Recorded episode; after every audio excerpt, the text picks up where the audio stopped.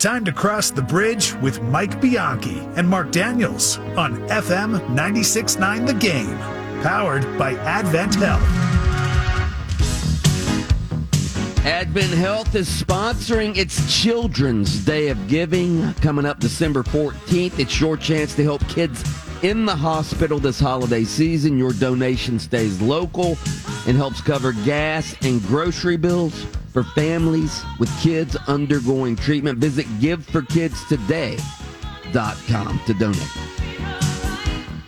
Songs about money. Oh, yeah.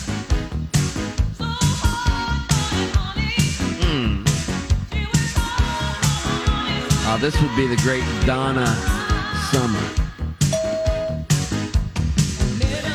What was her nickname? The Queen of something?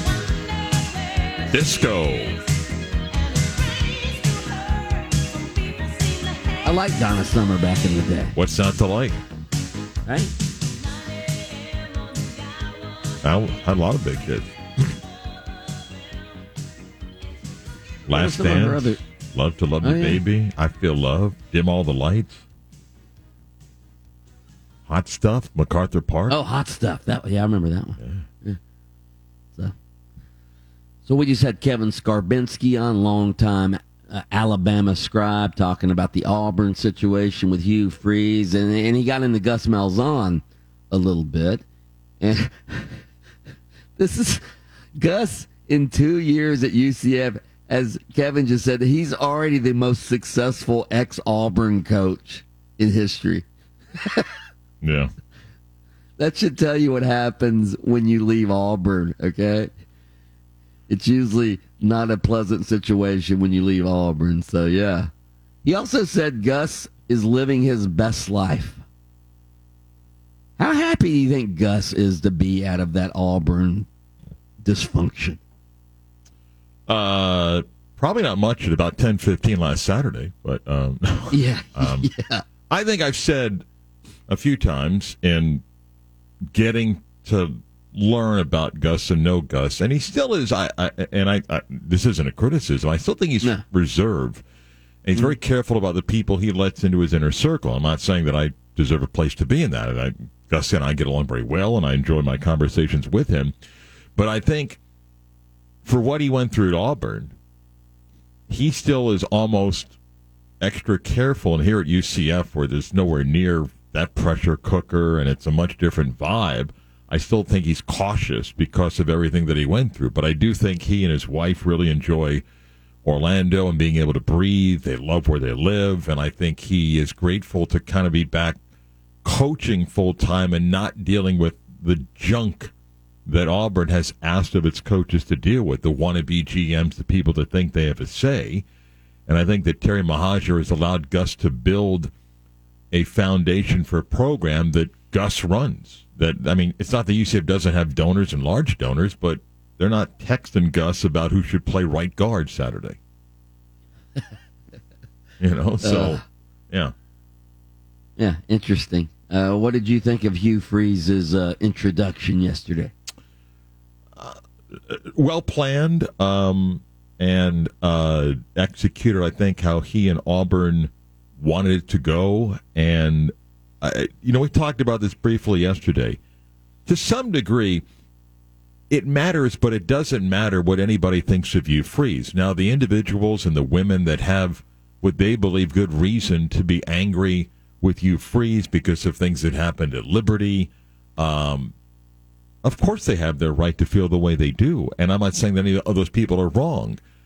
Uh, I do find some people incredibly hypocritical when they'll make the comments about Hugh Freeze when, you know, everybody's got issues in their lives. Hugh Freeze certainly has some things that he's had to deal with publicly, um, and I've just accepted the, the the industry of college football doesn't really shut the door on anybody that can lead to the business results that the organization seeks. Freeze wasn't hired because he's an outstanding role model for young men. He was hired to win football games because winning football games makes money for Auburn. That's it. Doesn't mean that it's uh, not one that you can worry o- on the ethical side of it, but this industry gave that up a long time ago. Not everybody, but a lot of places simply don't care. And when you don't have a level of success that you think you should be at, then you rationalize decisions. It's just like you and I have talked. Why do coaches not suspend star players before big games? Because they want to win. I mean, that's Yeah. it. Yeah. Yeah. So I interviewed Hugh Freeze in, mass interview situations before all the scandal mm-hmm. at Ole Miss. Like I'd see him at SEC media days and these SEC spring meetings and things like that. And sort of like Bruce Pearl, all right, the Auburn basketball coach, who all, who's who's gone through his share of scandal. Okay, the thing about those guys is like before all of their cheating and all of their scandal, they are likable guys. And I even got that from Hugh Freeze during his introduction yesterday. These guys are they are very likable if you know if you take the scandal out of it. They're likable guys and obviously they're great recruiters because of their personalities. So um again, I don't know how you get get over the scandal part of it, but I always liked those guys before, you know, before all the scandal took place in their careers. A lot You know of people, a lot of people have done psychological studies that some of your most ethically challenged individuals have a pattern of being able to do exactly what you just said. Yeah. Um, and, and these are just names that pop into my head. Bernie Madoff was able to convince people to give him all your money because he was likable in meetings. Yeah. Uh, Sam Bankman Fried of FTX was incredible at conferences to convince people that he had a vision about um, currency. And wow, who wouldn't sign up to be part of that? While at the same time, behind the curtain, they're conniving to give them an edge. And people will tell you that, I mean, the two names you brought up in both the case of Freeze and Bruce Pearl convinced the people around them that the things that they were doing that were against NCAA rules or things like that, you could almost justify it. Like we're going to win. Like, I believe, it's my opinion. I don't think Freeze on his own, when it was illegal to go, you know, pay for players. I don't think he did that by himself. I think Ellis. I mean, uh, Ole Miss knew what he was doing. I mean, you couldn't put that whole program together about okay, this coach is going to do this, this assistant does that, this does that. Somebody knew, just like a, you know, uh, uh, uh, with Bruce Pearl. But they make it feel like well, he's not really breaking the rules. Look how Kansas has gone to bat for Bill Self. I mean, when, when when the people make you feel, God, uh, he's fun to be around, he's a winner, and so forth, then you kind of buy into that. Now we all know Bill Self is innocent because, I mean, mm-hmm. you know, in the Big Twelve, it's just how we do things. Yeah. I know. I know. Now that you're a Big 12 guy. All right, straight ahead, we have a new American sports hero. We'll get into that. The college football, the latest college football playoff rankings are out. We'll talk about the ramifications of those. All that coming your way on the bridge.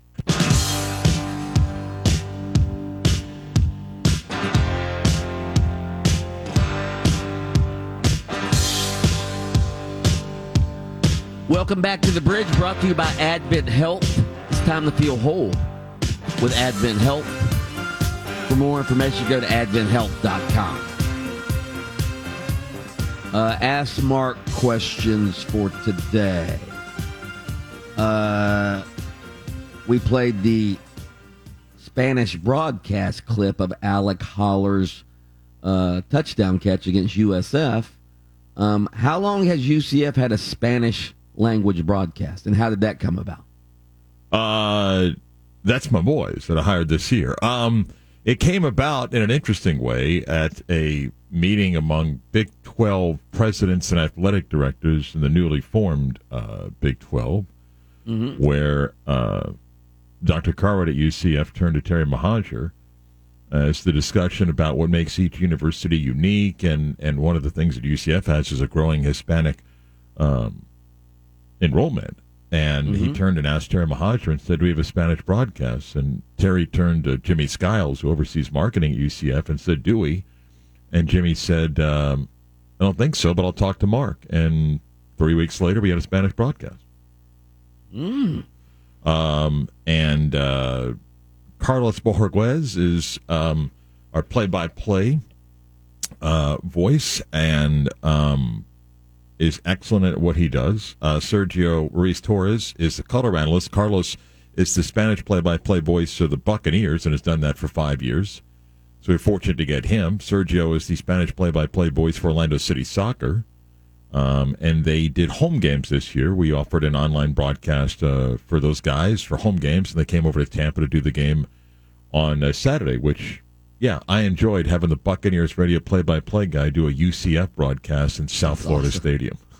That's awesome. By So, the way, uh, great, yeah. KV, KV, can you play the, the, the clip again, the Spanish broadcast uh, call of Alec Holler's catch on Saturday? Two seconds. Okay. All right. I should have told him beforehand. Yeah. I did not. Yeah. I'm bad at that. All right. While he's getting that ready, um, the UCF Tulane game. All right. Uh, I think you told me when they played in the regular season a, a few weeks ago that there were a lot of UCF fans there. All right. Yeah. My question to you now, the ask Marc question, is because UC. All right. Here's the Spanish language broadcast. pelota para que puedan patear en caso tal. 27 segundos, tercera y 8 en la 14. Mikey la tiene. A ver qué hace. Va a buscar el pase hacia la izquierda.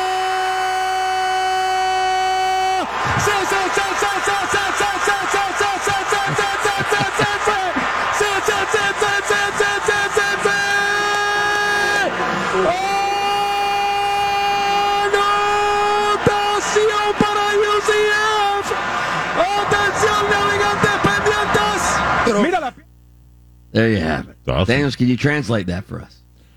Uh, great catch out of Collar.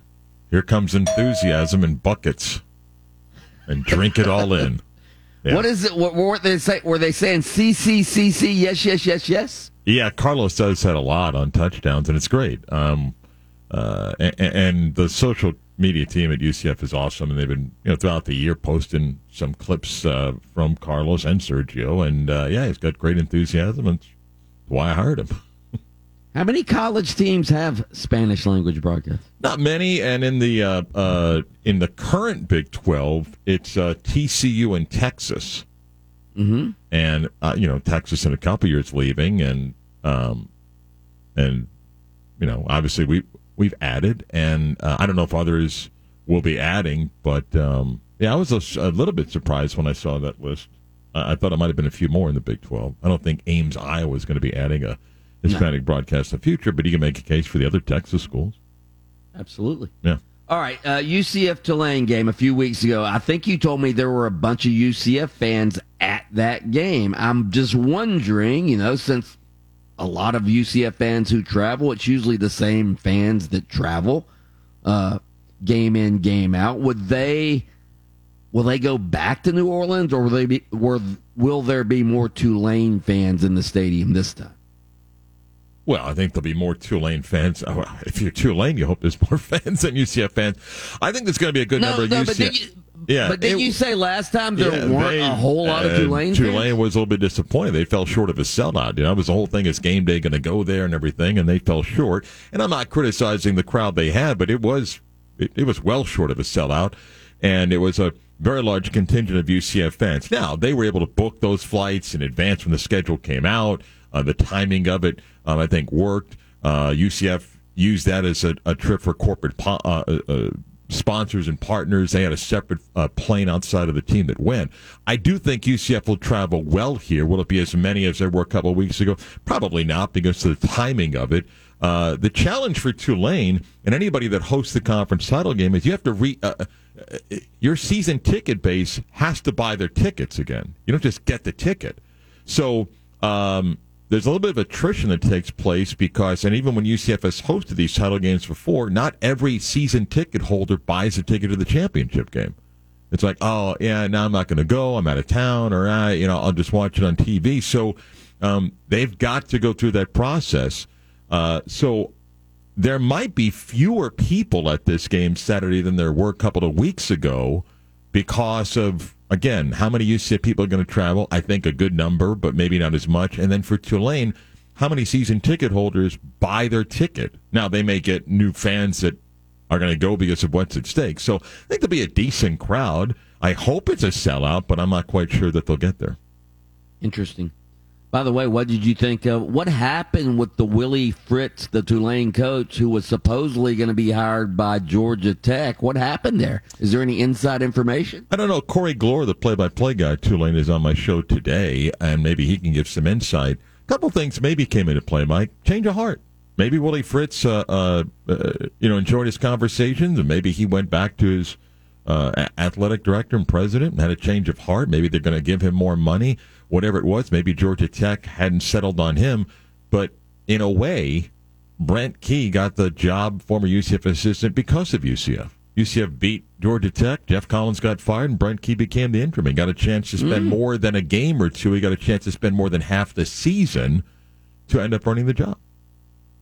Yeah. All right, so we're going to say goodbye to our listeners in Tallahassee at FM 96.5 The Spear. If you want to keep listening, I've told you how to do it. You can find us on the iHeartRadio app. Just search for 96.9 The Game in Orlando. Otherwise, we'll catch you bright and early, 6 a.m. tomorrow morning. Let's pause for station identification.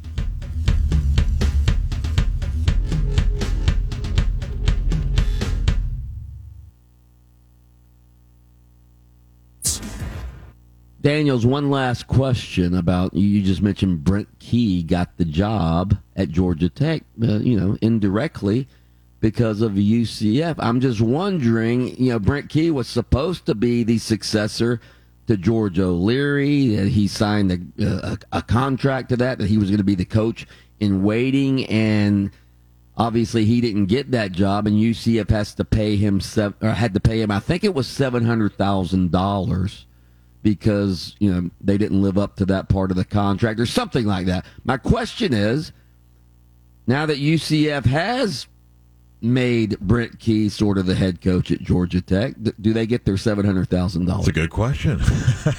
I'll have to ask.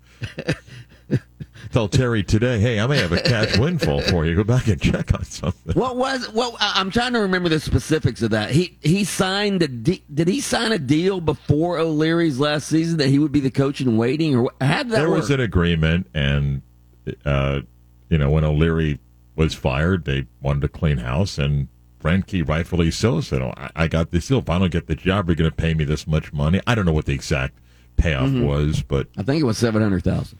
But I mean, good for Brent. That's why you have contracts. So, yeah. I always thought he was head coaching material. Quite honestly, he has that sort of, um, I don't know what it is that. I don't know. He he's he's good in public. He's good in crowds. He seems to be a good recruiter.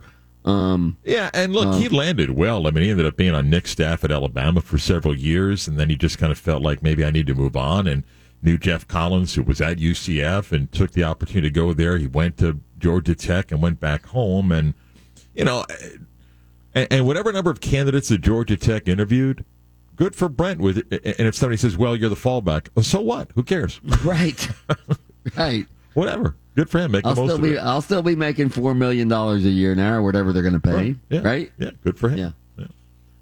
All right, uh, you are the soccer aficionado. What were your thoughts on the U.S. Uh, beating Iran yesterday? Christian Pulisic has become an instant American sports hero. Uh, how pumped were you when you, when he scored that goal yesterday? Well, the right guy scored for the U.S. in the sense of how important Pulisic has been. The heartbreak of four years ago, and if you said, uh, you know, who needs to score the goal, it was him. Um, you know, the Americans at the start of that match looked a little bit nervous and then kind of dominated and got the goal.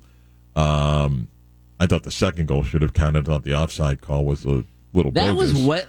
Yeah, that was sort of ticky tack. I mean, it was right. There. I mean, it was right. so close. And, Why would you even call that? Right. And then I I think there's some fair criticism of uh, our strategy and – substitution. Gio Reyna again does not play, which is still head scratching. Uh, and then the Americans kind of hang on with a couple of really nervous moments that uh, you know Iran had and advance, and that's what they needed to do. Uh, what you you call what you call them? Iran. Mm-mm. Mm-hmm. Mm-mm. Yeah. Iran. So the one nothing win over Iran uh, puts the U.S. into the uh, group of uh, uh, to the round of 16. Uh, tough match against the Netherlands, but listen, you just got to get there. Uh, I think Pulisic will play whether he's 100%. I, you know, who knows? And I'm not saying that they get a free pass if they lose, but they avoid the embarrassment of not getting beyond group play, and uh, they can win. I don't know how much further they would go outside of this, but I think that they have done what they needed to do to avoid the avalanche of criticism. And now let's see if they can beat uh, the Netherlands. And, um, you know, still uh, one of the youngest teams playing in the World Cup. And even though people will say it's kind of being built for 26, it's not 26 now. So, so play as you can in 22. Uh, could have won by more yesterday and made it very uncomfortable. And then this this extension of minutes. I mean, I, I don't know where they got the nine minutes from. You go back and watch that second half, and uh, I don't know how there was nine minutes added. I, I don't know where they lost the minutes, but it ended up being nine minutes, and so be it. Okay. So, you know, Christian Pulisic, obviously he, you know, he got injured uh, when he scored the goal, and the storyline after the match was he gave his body up for his country. He sacrificed for his country. He get, you know, put it all out there. I'm I'm wondering if this had been against Wales instead of Iran, would would Christian Pulisic be as big a hero today? Uh, I, the way you're asking, no. If you know, if, if, they needed to beat Wales to advance, I still think there's something in a sports sense about.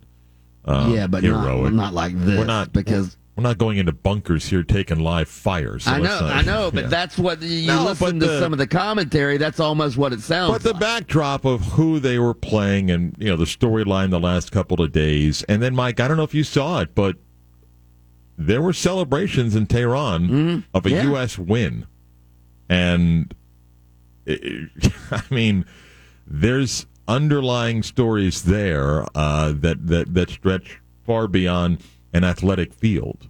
And I'm not saying that the U.S. win is going to change the political makeup of that country, but I don't think it's going to slow down the protests that are continuing to grow there.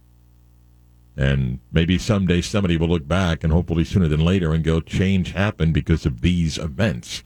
I'm not saying the political goal will be the main reason, but it certainly didn't stop people from celebrating publicly, which I'm not quite sure they would have done, forget 10 years ago, 10 months ago.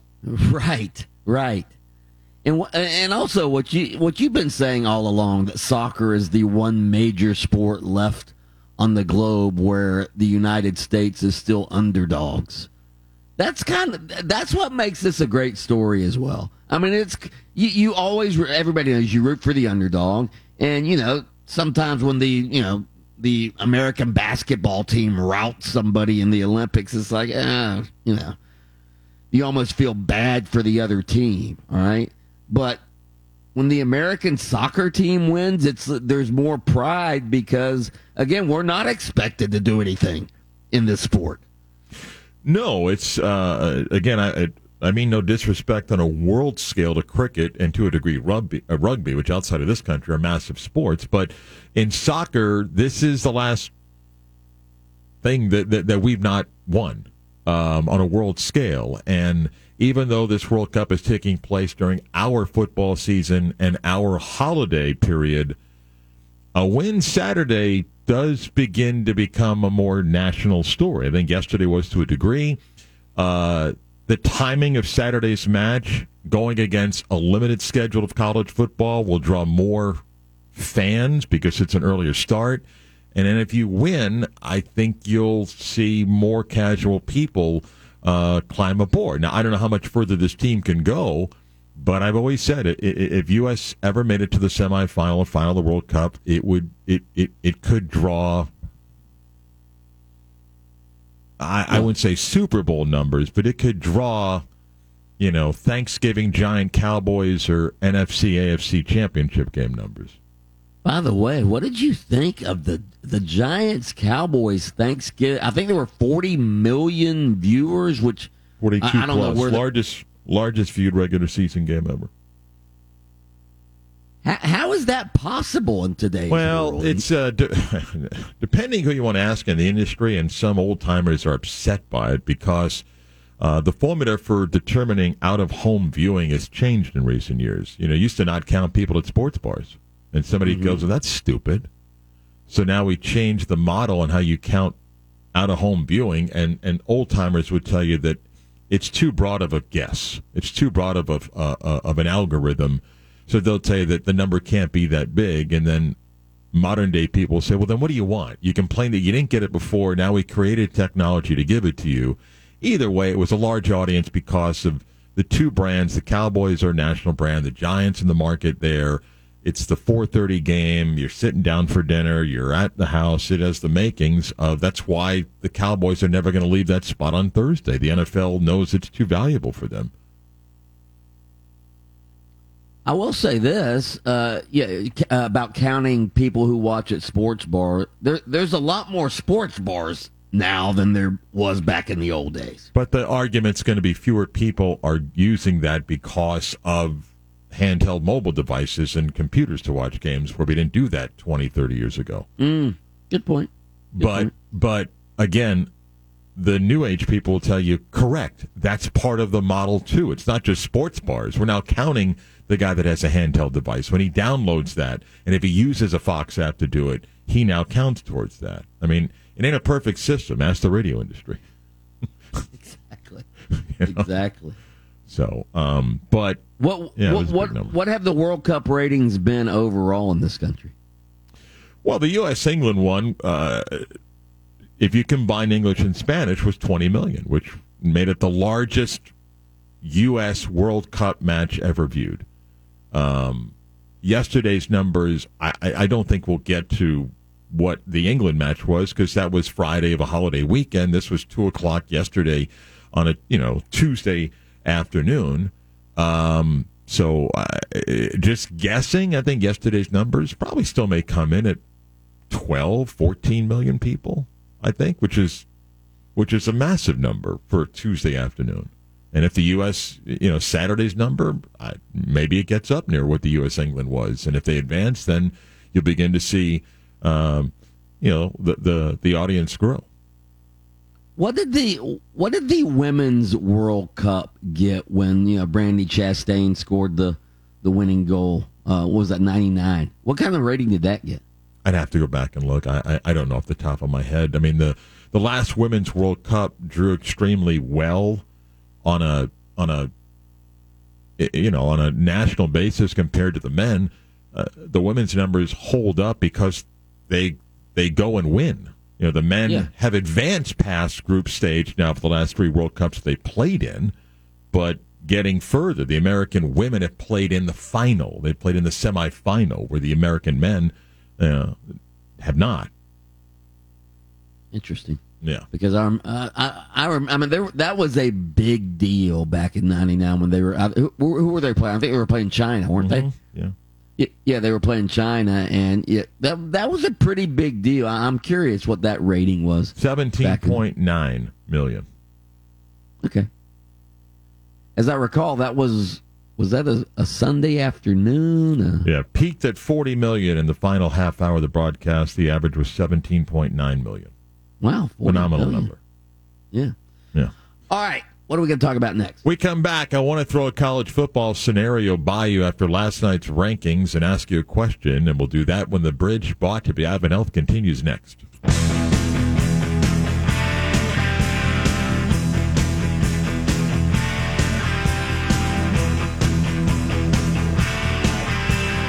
It's the bridge. Marc Daniels and Mike Bianchi.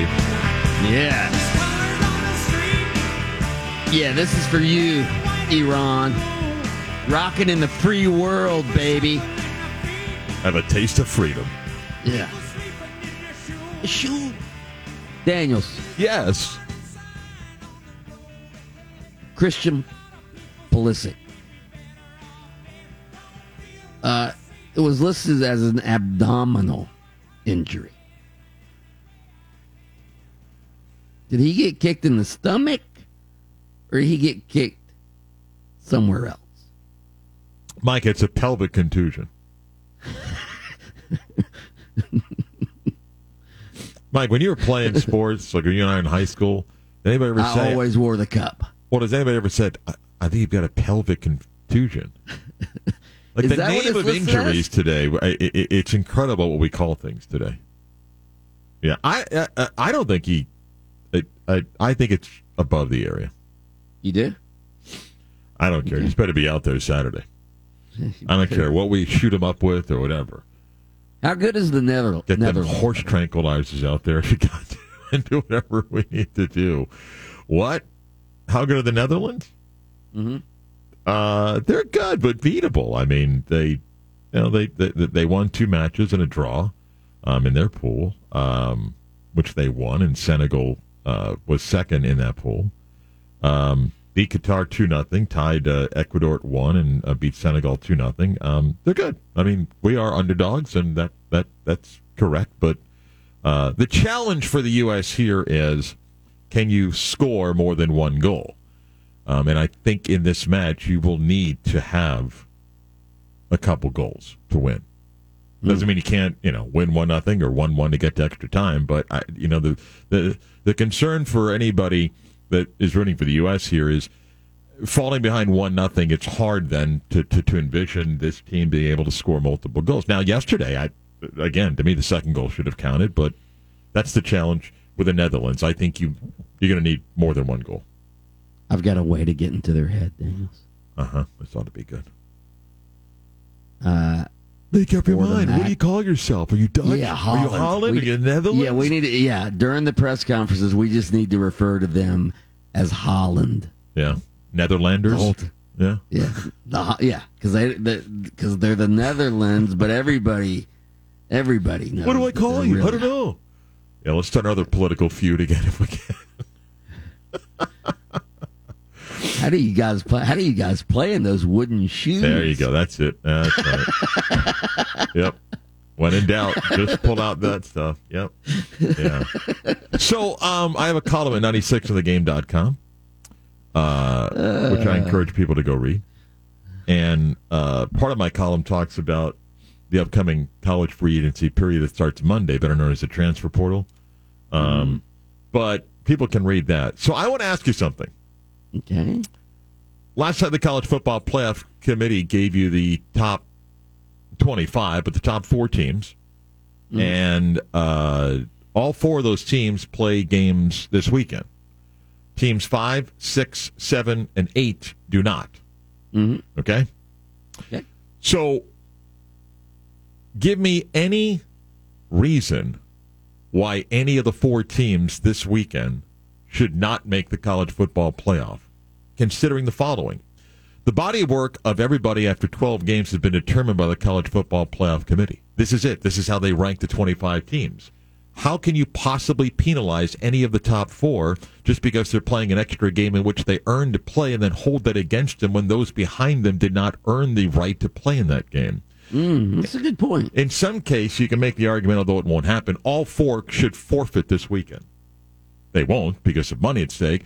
But how can you possibly penalize any of the four teams if they lose and move somebody above that is not playing a 13th game when the four teams currently ranked in the top four are ahead of five, six, and seven? I don't understand any argument that an Ohio State or Alabama or Tennessee fan can make that you could justify why you belong in because you're trying to penalize someone because they advanced to a game that you didn't earn. How can any of these four teams not make the playoff? You, you make an excellent point. I mean, I I I I, I don't know. I don't think there is, other I mean, than- if, if, if, if, if, if you're if you're going to look at total body of work throughout the entire season, I you know if UC if USC has two losses and Ohio State only has one loss, One team, though, didn't have to play the extra game. So, to some degree, you're telling me the best case scenario for USC is they could, uh, should have lost a tiebreaker to keep them out of the Pac-12 game. If that happened, then they then they'd be in. I mean, it's a, it, it, I can't argue with it. Right. I can't argue with it. in other years, we have had not all the time, but we typically have had matchups between one, two, three, or four versus five, six, seven, eight, nine in some combination. There have been years where maybe six didn't play or seven didn't play in a title game, but we've had matchups of teams inside the top eight that you said, well, hey, if such and such wins, could they leapfrog? But five, six, seven, and eight do not play this weekend. How can you possibly penalize any of the four teams? Because then you'd Okay, be okay, saying, all right, all right. go ahead. You, uh, you- you're asking the question. Yeah. So, so do you think that they won't be penalized? Is that what you're trying I to say? I don't know, uh, but the more I thought about this, what could Boo Corrigan say if any of these teams lose to justify when the follow would be, but Boo, last week you just said these teams rank this way. So you're going to tell me that you're penalizing somebody because they played an extra game that the other team didn't earn to play. It would have been better for all four of these teams to not play this weekend. And then there's Why- no why- data point. Why wouldn't you do that if you're TCU or USC? Why wouldn't you just say, you know what? We're not going to play this weekend. Because you're contractually obligated by your league bylaws to play, and money could be withheld against you. And you and I both know no one's going to forfeit. Although, I mean, I'm just bringing the point by saying it benefits all four to not play. Um, if you're an Ohio But State, but Georgia and Michigan, you figure if they lose, they're going to be in anyways. But the the question is TCU and USC. If they lose, will they be penalized? right? And I don't know how any uh, fan, uh, look at Ohio State fan will tell you, well, you know, TCU, look at this, this, this, uh, you know, and, and, and they would have the same number of losses. They're asked to play an extra game that you're not playing. So, so how can you hold it right against now, them? right now they're ranked ahead of you. So yeah. And then if somebody The- the says, commit- well, USC would have two losses, including losing twice to a team that has three losses. They're ranked ahead of you now. What are you Yeah. penalizing the team because they're playing the extra game? Now, I would argue, if I'm an Alabama or Ohio State fan, that's not my problem. That's the committee and the system's problem. And the committee's asked to judge bodies of work at the end of Saturday's games. And it's up to their opinion to determine who the. I mean, that's how I would argue if I was Alabama and Ohio State. But I don't know how you can hold that argument by saying you want to penalize them because they played a game you didn't qualify for. That's a hard one to swallow. And I went back and I looked, and we really haven't had this scenario because in every year of the playoff, there was a matchup involving the top four teams versus somebody that could make the argument. We don't have that this year in five, six, seven, and eight. There's no matchup of one, two, three, or four playing anybody in five, six, seven, and eight. I, I, I, other than the committee saying, well, yeah, we're going to hold that against them, and therefore that loss makes somebody move down. Okay. Remember, TCU got screwed in 2014 because the Big 12 didn't have a conference title game. Yeah. Now Yeah. they're going to get penalized because they do. Right. Possibly. Well, let, let me ask you this: If TCU loses and USC loses, do you think Ohio State and Alabama just slide right in? I think one of them is going to end up making the playoff if both of those teams lose. And I'm just making the case. I don't know how the committee then can Yeah, tell you I- that. Okay, I know you're making the case. I'm just asking what you actually think will happen. Yeah, which is why I also think, like I brought, uh, I think either earlier this week or last week to you, these super conferences of 14 and 16 teams, uh, again, you, you want to do away with divisions and you want to have these, you know, top two teams. Now, again, a 12 team playoff, winning a conference championship does have value. Okay, it's the top six conference champions uh, that get in, but you want rematches?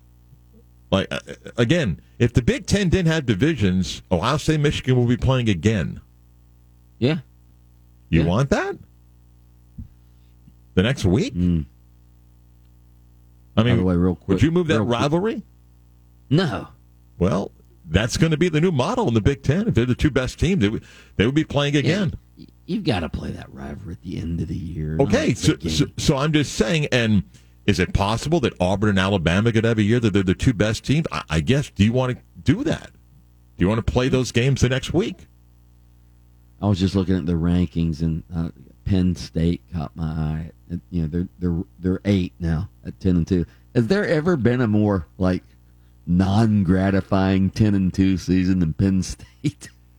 Uh, no, but it shows you the a c- couple things. One, the value of brands. Their 2 losses are to Michigan by uh, 24 and 13 to Ohio State. And uh, outside of that, they have no wins against a team in the top 25. UCF has more wins than Penn State does. Sort of an empty ten win season, isn't it? Yeah, but you know what? Go take a look, and you'll see how hard it is to win ten games because I know. there is, I believe, uh, I think twelve or thirteen teams in the country that did it. Not that easy. Like Tennessee, like Tennessee's got the same record as Penn State, but Tennessee, you know, because of where they came from, obviously, but you know they they've got some huge wins on their schedule. yeah, the journey uh, matters. So we'll see. Peace, love, boiled peanuts. Have a great show. All right, Mike. Wednesday edition of the Beat of Sports starts next.